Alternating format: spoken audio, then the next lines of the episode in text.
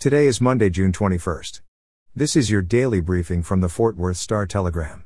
Fort Worth will see cloudy skies today with an afternoon thunderstorm and a high of 93 degrees. Our top story today hundreds walked from Evans Avenue Plaza to the Tarrant County Courthouse in downtown Fort Worth on Saturday to celebrate a historic Juneteenth Day. The walk was something of a double celebration. People gathered to commemorate Juneteenth itself, but they also gathered to celebrate the fact that Juneteenth had finally become a federal holiday, and that it all happened because of the efforts of Fort Worth activist Opal Lee. For decades, the 94 year old advocated to have Juneteenth recognized as a national holiday. She raised money, started petitions, and, in 2016, at the age of 89, walked 1,400 miles from Fort Worth to Washington, D.C., to bring awareness to the celebration. She has continued to walk two and a half miles annually.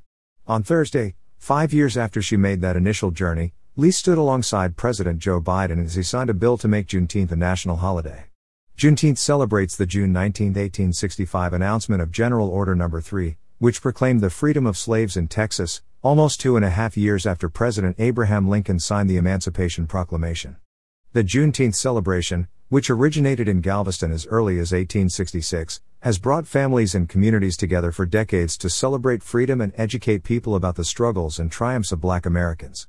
In crime news, Burleson police arrested a 32 year old man they say killed 34 year old Bobby Lee West outside Dalton's Corner Bar and Grill in Burleson on June 5. Police said Joshua James Wright stabbed West multiple times in the upper chest. He was arrested June 17. Wright was charged with murder at the Johnson County Law Enforcement Center, where he was being held on a probation revocation warrant, according to police. They did not say what previous crime he committed and was on probation for. Wright was being held in jail, awaiting a bond hearing.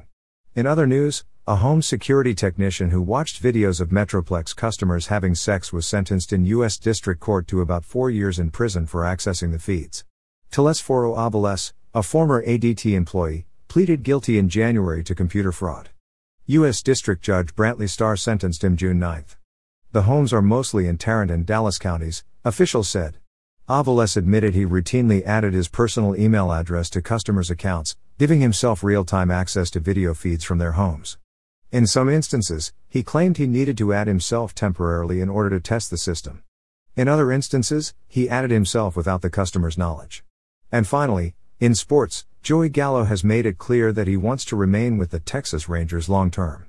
He doesn't want to be traded, and he doesn't want to leave in free agency. He has made it clear to team management that money won't be a roadblock to a contract extension.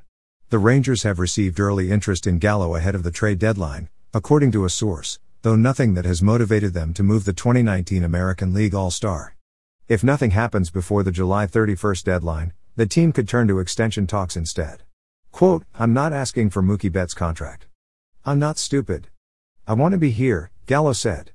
Quote, the perception's wrong that I'm asking for this insane amount of money, I want to be here. If we want to work it out, we can work it out. And they know that. For the latest in Fort Worth and Tarrant County news, visit star-telegram.com.